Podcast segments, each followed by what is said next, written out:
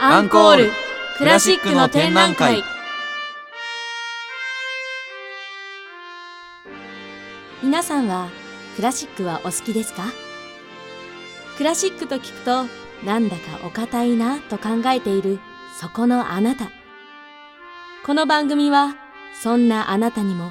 クラシックがお好きなあなたにもとっておきの番組です。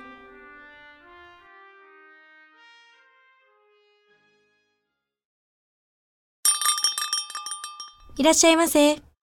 はあ、ばあちゃんに会いたくなるな。ちょっと内田先輩、お客さんいないからってボケーっとしてないで早くバッシングしてくださいよ。いやだってさ、夕方のこのチャイム聞くとばあちゃん思い出すんだよね。なんか会いたくなっちゃってさ。まあわかりますけど、仕事は仕事なんで。なんだよ萌えちゃんの意地悪。意地悪って、だって俺がばあちゃんとの思い出思い出して、ばあちゃんに会いたいな、ばあちゃん孝行したいなって思ってたのに。いやだからそれが悪いんじゃなくて、内田先輩、内田先輩のおばあちゃんだって、内田先輩が今おばあちゃんを持ってるみたく、先輩がちゃんと働いて健康でいてくれたらいいって思ってるんじゃないですか。しっかり働いて自立していたらそれだけでおばあちゃん孝行だと思うんですけど。確かにそうだ、確かに萌えちゃんやっぱりすごいね。よし、俺今日の残りの仕事もばあちゃんのために頑張っちゃう。まあなかなか会えないとふと思い出すことってありますよね。え？いつも会ってるよ。は？だって俺んちの隣ばあちゃんちだもん。はぁ？というわけでね、はい、本日は山田耕作の赤とんぼですね。珍しい珍しい珍確かに歌物やあんまやってないから、うんうん、珍しいかもしれないですね。あと日本人も初ですね。あ、そうだ、日本人初めてか。日本人の作曲家、確かにあのね、特集とか、はいはいはい、あのそのね、夏とかいろんなの特集で、うん、名前だけは出してても、うんうんうん、その取り上げるのは初めてですね、うん、それにしてもあの内田先輩はもう東京なもう、もう隣に住んでるんでしょみたいな。隣にすまあまあいいことだけど、おばあちゃんのことを思う。まあまあまあ、あんなやつでしょ。またきっとね、おばあちゃん子だったんですかね。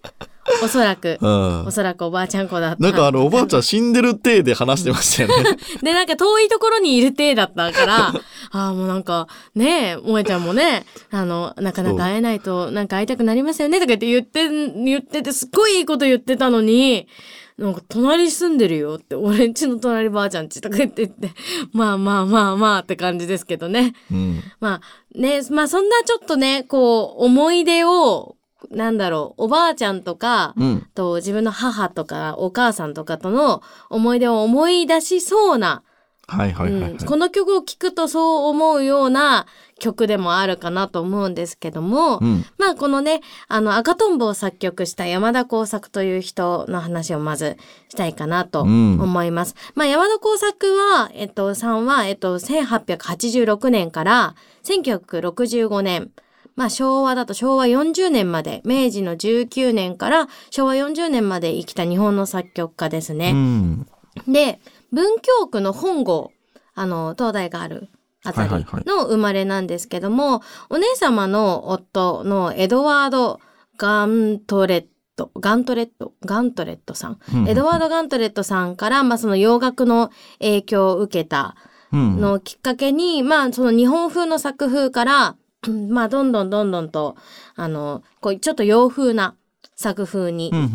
あの、変わっていくっていうところが、まあ、後期で見られる、あの、作曲家でもあるんですけども、まあ、現在の東京芸術大学、うん、まあ、めいじよんじゅういちねんだと東京音楽学校って言われてますけど、現在の東京芸術大学を卒業後に、えっと、ドイツのベルリンの音楽学校に作曲家にさんねんかん留学をして、うん、まあ、この山田耕作っていう人が日本ですごく重要視される一つの、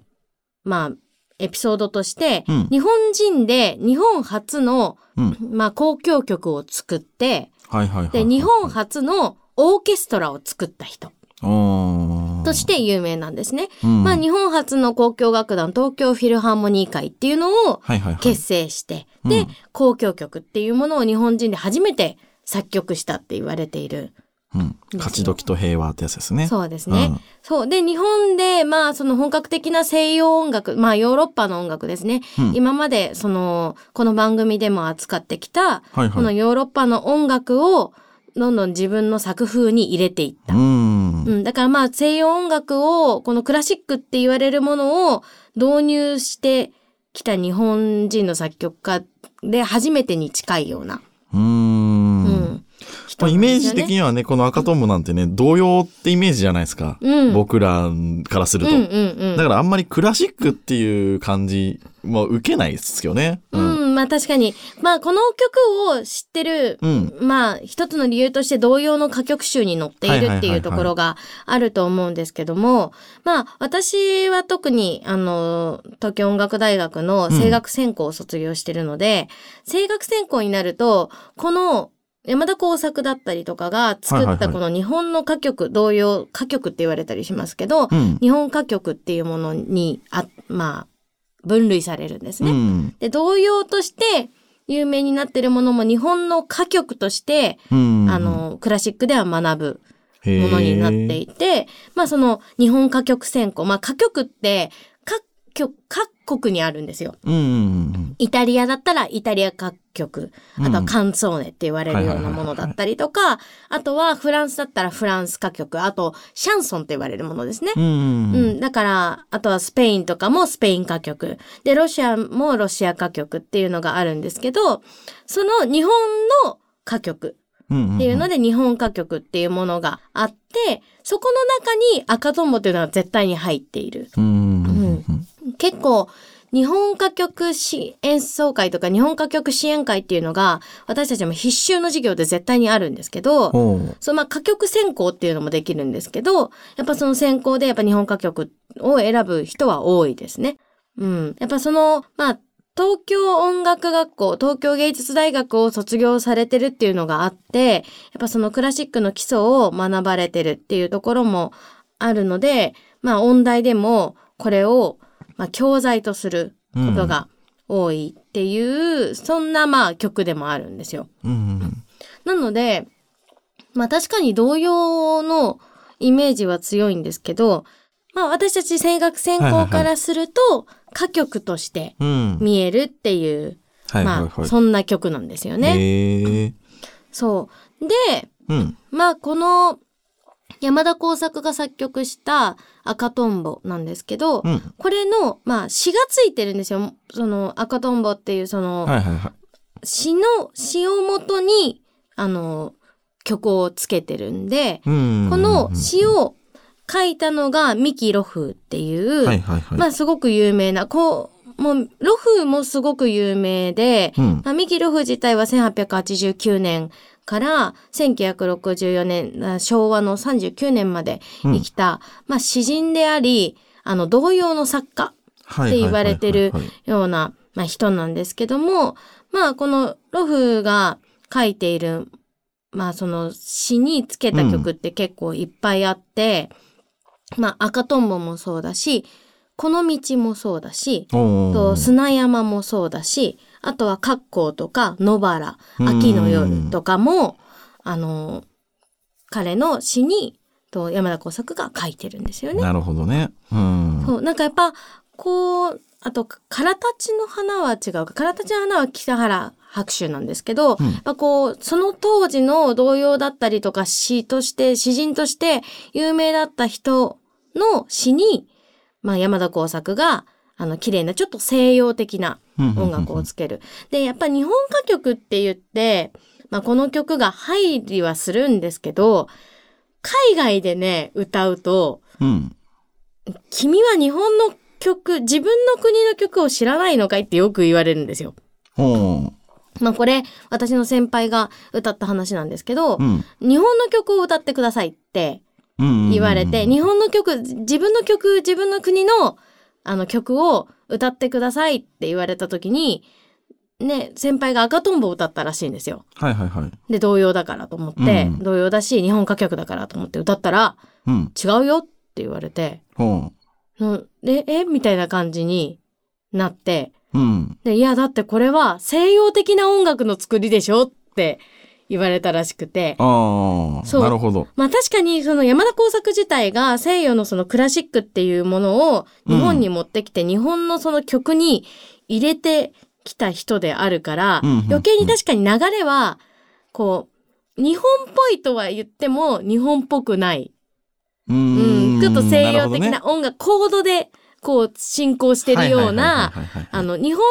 の曲だと。まあ、わかりやすいのだと、奈良山っていう曲とかあるんですけど、ちょっとこう、うん、あの、まあ、日本の音階でね、あの、歌えない音の、その順列になってる、その、それが入ってない、歌えない音が入ってない曲とかがやっぱ日本らしいというふうに、なるほどね。そう、西洋の人たちは捉えるみたいで、うん、なんでそんな西洋みたいな、西洋の、あの、文化の曲を歌うんだって、おうん、言われたって言ってて、へでだからまあ日本歌曲ではあるんですけど、とても西洋の音階を意識した、うん、曲になってるっていうのがまあ一つの特徴っていうか、うん、特徴ではあるかなと思う曲ですね。へ、うん、でもすごくね、まあ、この曲美しくって、うん、歌詞っていうところもすごく素敵で、うん、そうなんかこれ、まあその三木露風が自分の故郷のことを書いた、幼い頃過ごした、はいはいはい、あの場所を書いたんですけど、うん、まあこのね赤とんぼってすごく有名だと思うんですけど、まあその夕焼け小焼けの赤とんぼっていうところで追われてみたのはいつの日かっていう歌詞があるじゃないですか、うん、この追われてみたってなんかほとんどの人多分追っかけられてみたみたいな感じで思ってる人多い。ああ、字面で、うん、あの音声で聞くとそう、はいはいはい、結構多くて、でこの追われてみたっていうのはおんぶされて、うんうん、その自分が母とか姉とかに、自分が小さい頃にそのおんぶされてみたのはいつの日なんだろうかって、うん、背負われてってことですね。そうそうそう、うん、おんぶされて、その時に見たこの夕焼け小焼けで見てたこの赤いこの赤とんぼは、はいはいはい、いつの日だっただろうかあの日はっていう、うん、まあ歌詞から始まるんですよね。うんうん、でまあその後まあお姉さんとかが出てきて、まあお姉さんに背負われてたっていうのがまず一つ、うん、その後に見えるんですけど。まあ、そのこのじゅうごで姉やは嫁に行きお里の便りも耐え果てたっていう、うん、まあ、だからこのおんぶされてたのはお母さんではなくてお姉ちゃんだったと、うん、自分のもうさんばんでそれがわかるんですよね。はいはいはい、はい、そうでだからじゅうごさいでお姉ちゃんが嫁に行って、そうこの、ね、あの姉ちゃんからのその便りとかも送られてこなくなりましたよって、うん、そうでだからそのまあ、お里の便りっていうのが誰から誰へ向けての手紙かわからないけど、そのこのお姉ちゃんから自分への手紙だったりとか、まあこの離れて暮らす人っていうのをね、こう、思って書かれている詩なんですよね。うん、で、最後の最後のよんばんでまた夕焼け小焼けの赤とんぼって始まって、止まっているよ、竿の先。だからこのよんばんで見た竿の先に止まっている赤とんぼを見て、はいはいはい、うん、追われてみたのはいつの日だったかな。で、あの、うん、山の畑の桑の実をこの小かごに積んだのは、あれは幻だったのかな。で、お姉ちゃんは嫁に行って、もう今はもう手紙も来ないぞっていうのを書いた詩になるんですよね。うん、これが面白いのは、うん、そのこう、いちばんとよんばんで、はいはいはい、こう、思い出がフラッシュバックして、帰ってくる、はいはいはいはい。過去に回想してるって感じですよね。そう。なんかこの、うん、まあ、赤とんぼを見たという事実から、うんうん、竿の先に止まってる赤とんぼ、これが一番最初に起きたことなんですけど、うんうん、よんばんが一番最初に起きたことで、で、そこから回想したのがいちばんで、うん、だからよんばんを見たらどうして赤とんぼのことを書こうと思ったかがわかるっていう。ああ、なるほどね。ちょっとね、これはまた面白い詩なんですよね。まあ文学的なね、うん、ところから作ってますからね。そうなりますよね。だからまあそうやって考えると、うん、この曲ってやっぱこう思い出とか、うんうんうんうん、まあだから内田先輩があのね思ってたのはあの間違いではないというか赤とんぼを見ながらばあちゃんを思うってね、はいはいはい、うん、まあこの曲でどういう風になんか誰を思い出すかって人それぞれだと思うんですけど、まあね田舎のばあちゃん家のねあの秋ぐらいの時にこうごじぐらいに流れてるので思い出すばあちゃんを思い出すっていう人もいれば、はいはいはいはい、なんかあのね自分が東京に出てきて、出てきて初めて住んだ街のチャイムがこれだったとかいう人もいれば、いろんな思い出があると思うので、うんうん、まあそんなね、思い出をなんかこう思い返しながら、うんうん、この曲を聴いていただけたらいいかなと思います。そうですね、歌詞の意味ね、こうやって聴きながら聴くと、またちょっと、あ、そういう意味だったんだって、まあ、子供の時思わないじゃないですか、あんまり深く。うんうん、赤とんぼの曲かみたいな感じで、うん、赤とんぼが飛んでんだぐらいな、うん、そうそうそうそう、子供の時全然深く考えないから、うん、なるほどなっていうね、ちゃんとよく見るとそうですよね、うんうん、なのでぜひなんかそんなね、まあ、歌詞の意味も思いながらこの曲を聴いていただけたらと思います、はい、そんなわけで今回はですね、うん、私が初めて歌を歌ったぞっていう。なるほど、歌ってくれましたが。そう、歌いました。まあこれはねやっぱり声楽専攻でやってたっていうのもありますし、うん、やっぱこの曲日本の歌曲なので、うん、まあ日本語の美しさとかあのこの歌詞の意味だったりとか情景だったりを伝えられたらなと思って、うんうんうんうん、やっぱ楽器でやるのはもったいないねと、うん、ね、あの D とかと話して、なるほど、ね、チョピンたちと話してなんか。歌ったらいいんじゃないですかってなりましたのでそうです、私が歌いました。ピアノはですね、うん、と日頃からミュージカルの方でもお世話になってるピアニストの野瀬彩音さんという方に弾いていただきましたので、うん、豪華ですね、はい、ぜひ聴いていただけたらと思います、うん、それでは山田耕作作曲の赤とんぼです。どうぞ。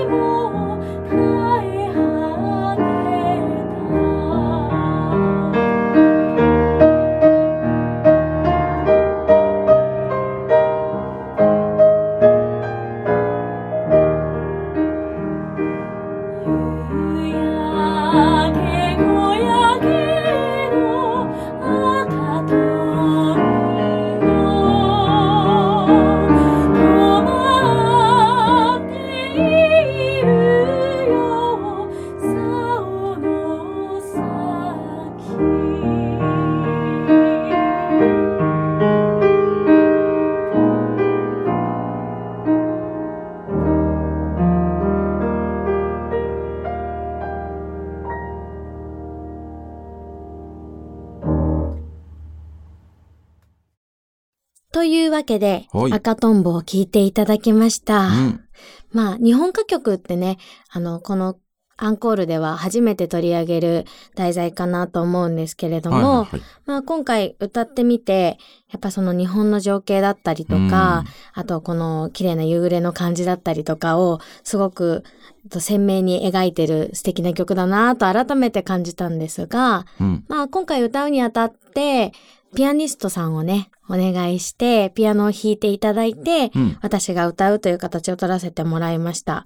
で、そのピアニストさんがですね、野瀬彩音さんという方なんですけれども、うん、と彼女は一度私ミュージカルの現場で稽古ピアニスト兼その本番でのミュージカルのピアニストとして演奏されてる時にご一緒して、はいはいはい、そこからのご縁でピアノ弾いていただいたりとか、うん、私のピアノ弾いていただいたりすることもあるんですけど、歌の生徒さんのピアノ弾いていただいたりとか、うん、いろいろねちょっとサポートをお願いしてる方なんですね、うんうんうん、で彼女は昭和音楽大学のピアノ演奏科コースを卒業されてて、まあ、あの幼い頃からあのピアノを一生懸命やられてるんですけど、まあ、その在学中からそういうミュージカルの作品だとか、うん、そのミュージカルの稽古ピアノとか本番とかの演奏、あとはそのポップスとかのライブサポートなどもずっと行っていて、まあ現在もねあの卒業されてからもずっと活躍しているということで、うん、まあやっぱミュージカルっていうところのその共通点が私とのせちゃんにはあるので、うんうんうん、まあ、そういうところでとってもあの音楽を共有しやすいとても素敵なピアニストさんですね。いいですね。ぜひ皆さんあの、ね、うん、ツイッターとかもねチェックしていただけたらのせちゃんのあの演奏とかももっといっぱい聞けると思うので、ぜひチェックしてみてください。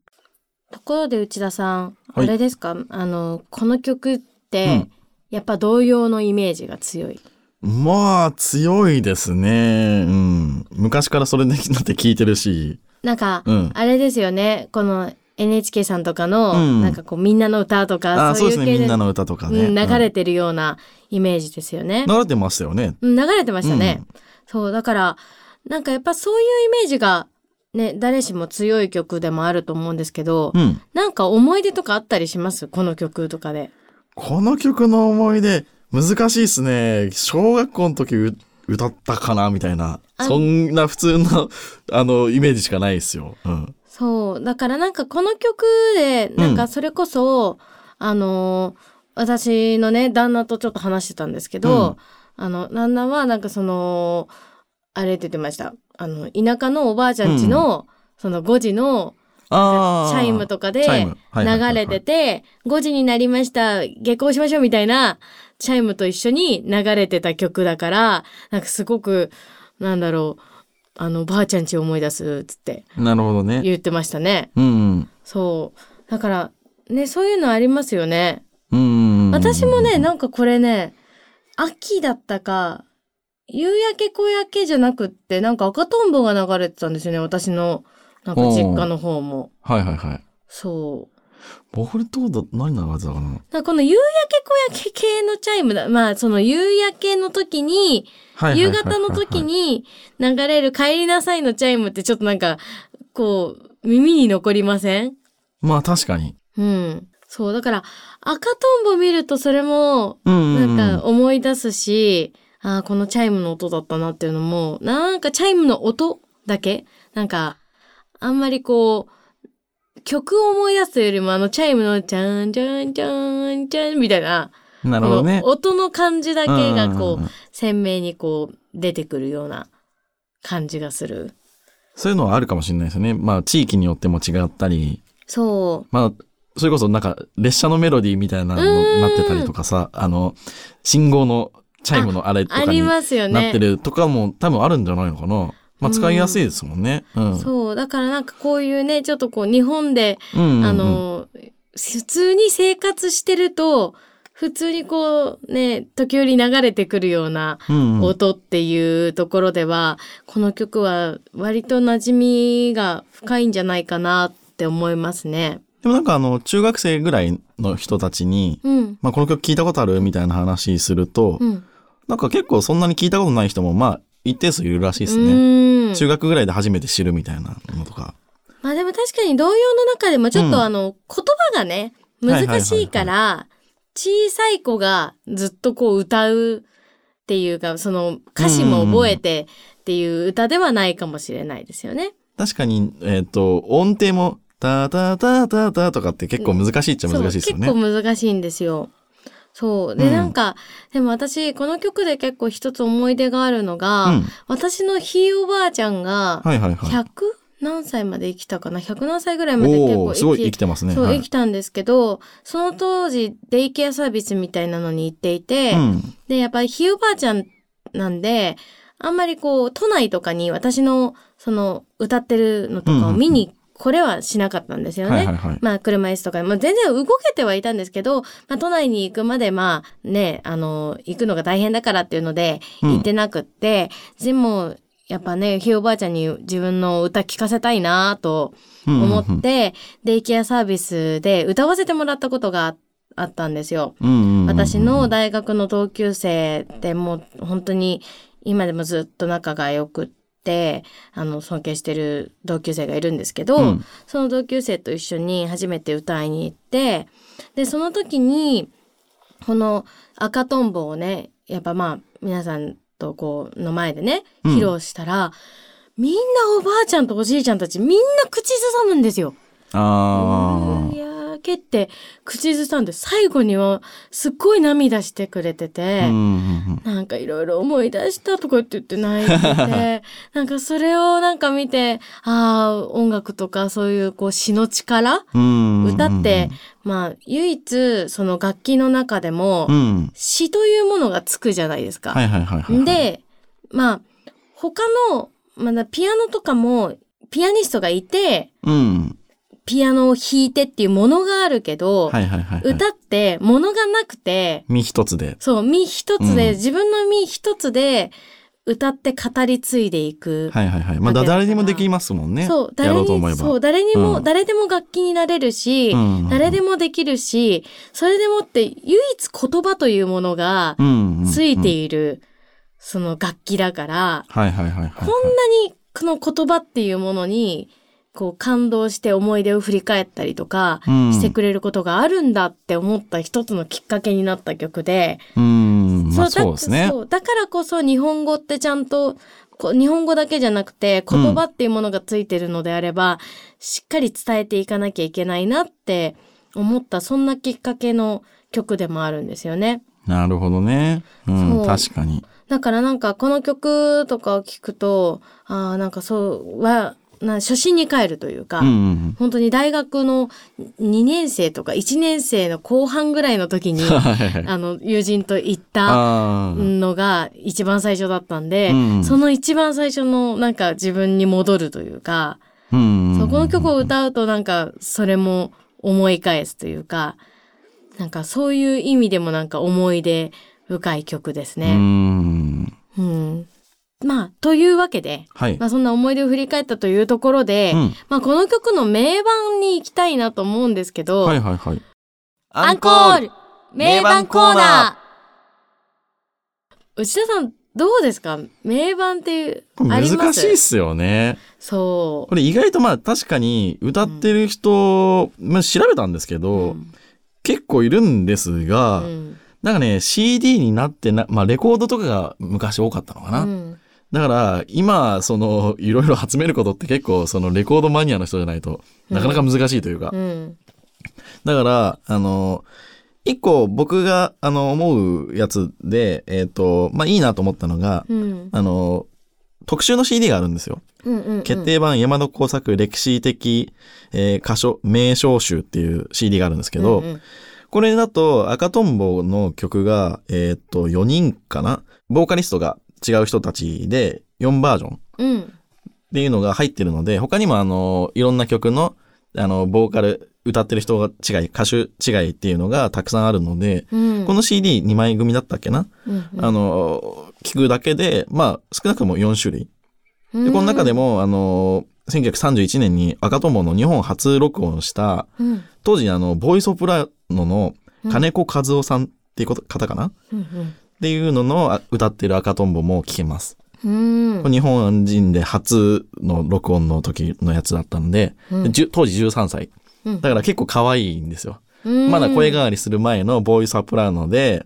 あので若干ちょっと緊張してるかなぐらいな感じの方が残ってる、あどけなさがある感じのやつで、やっぱりこう子供が歌うのいいですよね。うん、うん、あの他にも田中由紀子さんっていうのが子供時代に収録したみみちゃんレコード児童楽章団っていうのもあって、うんまあ、これもやっぱりこうのどかな雰囲気と子供の、うん、なんて言うんだろう、切ない感じっていうか、うん、なんか昔をそのそうそうそう、うんうんうん、子供時代な懐かしいなっていうのがより助長情緒されるっていうか、うん、まあやっぱりあのそれこそ由紀さおりさんとか安田幸子さん、うん、あの二人で姉妹で有名なトルコ行進曲歌ってる人なんですけど、もう歌ってたりしますよね、うん、だから僕のイメージだとテレビで歌ってるのは大人の人だからね、こうやって歌ってるっていうのもあるんですけれど、やっぱり子供が歌ってるその児童のやつっていうのはなんかやっぱりこう歌が上手いとかじゃなくて、うん、あの懐かしいノスタルジーをこうやっぱり感じさせるので、うん、こういうのはやっぱり聞くのはいいと思いますよね、うん、ただまあそうね、あの何が名盤って難しいですよね、うん、そうなんか私も、うん、まあこの曲を取り上げるってなった時にまあそれこそあの日本のねオペラ歌手の方とかが歌ってるのっていっぱいあって、うん、まあ、はいはいはい、名曲なので歌ってることって多いんですけど、うん、まず声って人それぞれ違うから、うん、やっぱ多分子供の声で聞いた方が胸を打たれるという人もいるし、はいはいはい、ソプラノの声で聞いた方が胸を打たれるという人もいるし、うんどうかといってまあそのオペラとかじゃなくて由紀さおりさんとかみたくこう重症とかで、うん、こうちょっとポップス歌謡っぽく聞いた方が胸を打たれるっていう人もいるし、うんうんうん、あと合唱で歌って聞いた方がいいですっていう人も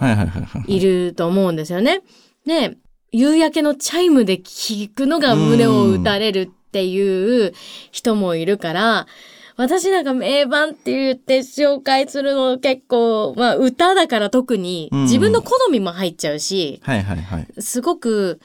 難しいなっていうのがあって、うん、だから名盤っていう名盤を私今あげられなくて、うん、名盤としてあげるのであれば私はもうその夕焼けのチャイムで聞こえてくる赤とんぼが一番自分の中の名盤だし、うんうん、あとはその赤とんぼを歌ったことによるその一緒に歌ってくれたおばあちゃんたちの反応っていうのが私の中の名盤だなっていうのがあって、はいはいはい、おそらく皆さんもこの曲を聴いたりとかして、うんまあ、子供の頃は分からなかったこととかが大人になって分かるようになったりとかして、うん、それが一つ名盤になるんじゃないかなって思いましたね。あとは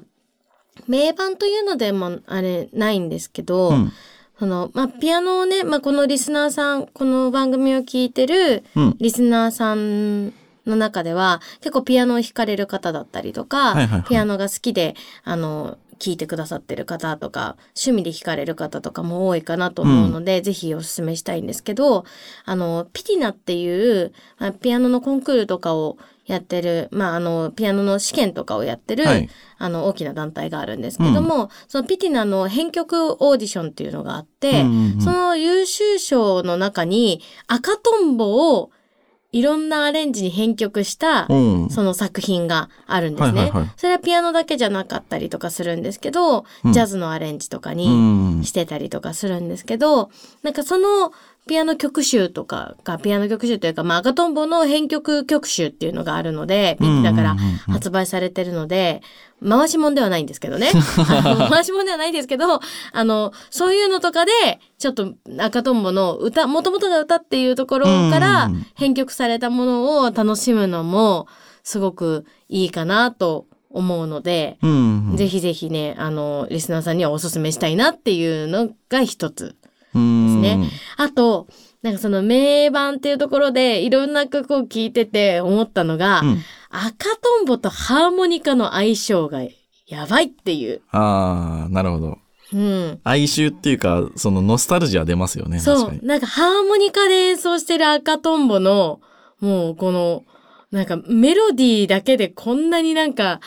うってなるのかっていうなんだろう。あ、なるほどね。そうだから、うん、他にいっぱいね、あのバイオリンでやってたり、うん、ピアノでやってたりとかいろいろあるんですけど、うん、その中でもハーモニカすごいと思って。なるほどね、うん、ちょっと楽器の中では一番ハーモニカが名盤でした。なるほどね、うん、なのでぜひぜひね聴いていただけたらいいかなと思うんですよね。まあでも確かにさっき言ってたあの体験とかいうのが、うん、その自分にあるわけじゃないですか。身近な曲じゃないですか、うんうん、だからこそその シーディー で聴くとかいうよりかは、うん、そういう歌ったなっていう思い出みたいなのが付加されて曲自体がその思い出と体験と結びついてるっていうのはなかなかないじゃないですか、うん、他のそのね、モーツァルトの曲とか、うん、ベートーベンの曲とかってそんなに身近じゃないし、うん、確かにモーツァルトの曲聴いて、うん、あおばあちゃん思い出したとかあんまりまあな音楽の授業で習うから聴くけど、うん、っていうのだけど、まあ、もっとなんか、うん、身近に溢れてる童謡っていう点ではもっと馴染みがあるっていうか、うん、日本人の心にスッと入ってくる感じがあるから、うんまあ、そういうのが名盤というよりかはっていうのはまあ分かりますよね、うんうん、だからまあ、あのー、もちろんねあの名盤としてこういう人の歌がいいよっていうのもあるとは思うんですけど、うん、そうじゃなくて自分でねその思い出と一緒に、うん、あの探した名盤っていうのも特に歌をねその歌で日本語での歌っていうところが一つポイントになってくると思うので、うん、なんかそういうところでね皆さんもね見つけていただけたらいいかなと思うんですよねこの曲に関しては、うん、でもこれ外人やってんのも面白いんですよ。あ結構、うん、あの日本歌曲を外国の人がやるとこうなるかっていうのもありますよね。うあのなんだろうイントネーションとかじゃなくて、うん、母音の作り方これはもう本当になんか技術的なことになっちゃうのかもしれないけど、はいはいはい、そうなんか子音と母音のあの分裂の仕方がすごいんですよね、うん、これあのグレッグ・アービンって人がなぜかねこう、うん、英語に歌詞にして直してで歌ってるのもあるんですよ。これなんかねあのテレビでも歌ってたんですけれど、うん、でそれなのにやっぱりなんかノスタルジーな感じがあってで、聞いてるお客さんとかも、なんか、懐かしい感じ、うん。で、不思議な感じ。英語でちゃんとやってるんですよ。うん、でも、どっかしら懐かしいっていうのが感じられて、みんななんか、おーって感じになってて、うん、ああ、英語にしても面白いんだなっていうか、外人がやってるっていう、その、絵面が面白いんですけどね。うんうんうん、他にも、あの、ジェイコブ・コラーっていう人、これ、有名な、YouTube でも有名な方なんですけれど、うん、ジェイコブ・コラージャパンっていう YouTube、二十何万とか登録者数、いるんですけど、うん、ルパン三世とか弾いてるんですよ。うん、でその人がだからジャズピアノジャパンっていうアルバム出してるんですけど、うん、ここでなんかねなぜかしらあの赤とんぼやってるんですよ。へー、まあ、これは歌じゃないんで、うん、あのピアノの演奏なんですけれど、だからそういうのもで外人がやってるっていうのも考えるとその背景考えるとね面白いかなっていうので、うんうん、そうなんかやっぱねこの日本歌曲って、うん、たまにね英語に訳されてあの歌ってるものって結構あるんですよ、うん、竹光徹さんの曲とかもそうだし、うん、木下真紀子さんはあったりなかったりかな、はいはいはい、なんかそのまああの谷川俊太郎さんの詩がついてる曲とかだったりすると、うん、割とこうあったりとかしたり、うん、なんかねこう英語で聞くっていうのもまたちょっとこう英語だとどういう表現になるんだろうこの追われてみるとか、うん、赤とんぼってねその夕焼け小焼けとかどういう風な表現になるんだろうっていうのもそこも面白いですよね。うん、うん、なんかいろいろ多分特に日本人だから日本語がわかるからこそこの曲を楽しめるそのクラシックとして楽しむ、うんうんうん、楽しみ方っていっぱいあると思うのでそううん、ぜひぜひ皆さんもねいろいろ見つけていただけたらと思います、うんまあ、曲の作りもねだからあの西洋的なやつを取り入れてるので、うん、割とその相性良かったりするんですよね、うんうんうんまあ、いわゆるこれヨナ抜き音階って言われてる、まあ、メジャーテンペンタトニックっていうのを使われてるんですよね、うんえー、とドレミファソラシドのファとシの音を使ってないっていう曲なんですよね、うん、だからこれで作るとその何かしらその情緒的な感じがある、うん、J-ポップ とでも結構使われてるんですけどね上を向いて歩こうとか、うんうん、あと最近の曲だったらねあの恋するフォーチュンクッキーとかもなんか夜な抜きで使われてたり、うん、星野源さんの恋とかもね使われてたりするんで、うん、そういうのもやっぱ日本的なその夜な抜き音階のと感じと西洋の感じも相性もあるので、うんまあそれも含めてなんか面白い感じになってるんじゃないですかね。うん、なのでね、まあそんなことも思いながらね、うん、皆さんこの懐かしい曲を聴いていただけたらいいかなと。そう、子供の頃に帰ってほしいですね、うん、これを聴いて。思います。ぜひね、なんかそんな子供の頃のね、この曲を聴いた時のエピソードとか、うん、あとは、あ、こういうこと思い出しましたとかいろいろあったら、ぜひ番組の エスエヌエス でもね、うん、教えていただけたらと思います。そんなわけで番組の エスエヌエス は Twitter と Instagram ふたつあります。Twitter がアンコールアンダーバークラシックアットマーク ENCORE アンダーバー CLASSIC です。Instagram はアンコールいちゼロにきゅうアンダーバークラシック ENCOREいちゼロにきゅうアンダーバー CLASSIC です。ぜひチェックしてみてください。はい。ね、まあこういう日本の曲を、ね、うん、こう季節的に取り上げるっていいですね。そうですね。なんかクラシック、いつものクラシックと違っていいですよね。うん。まあ日本にもこういうね、クラシックっていうジャンルがちゃんとあるんだってこともわかりますし、うん、この歌詞がついてるから余計にね、日本人だからわかることがあると思うのでね。うん、ぜひぜひね、皆さんもあの日本歌曲とか日本の曲も聴いてみていただけたらと思います。はい。そんなわけで本日のパーソナリティは岩井萌と内田でした。ブラビー、さようなら。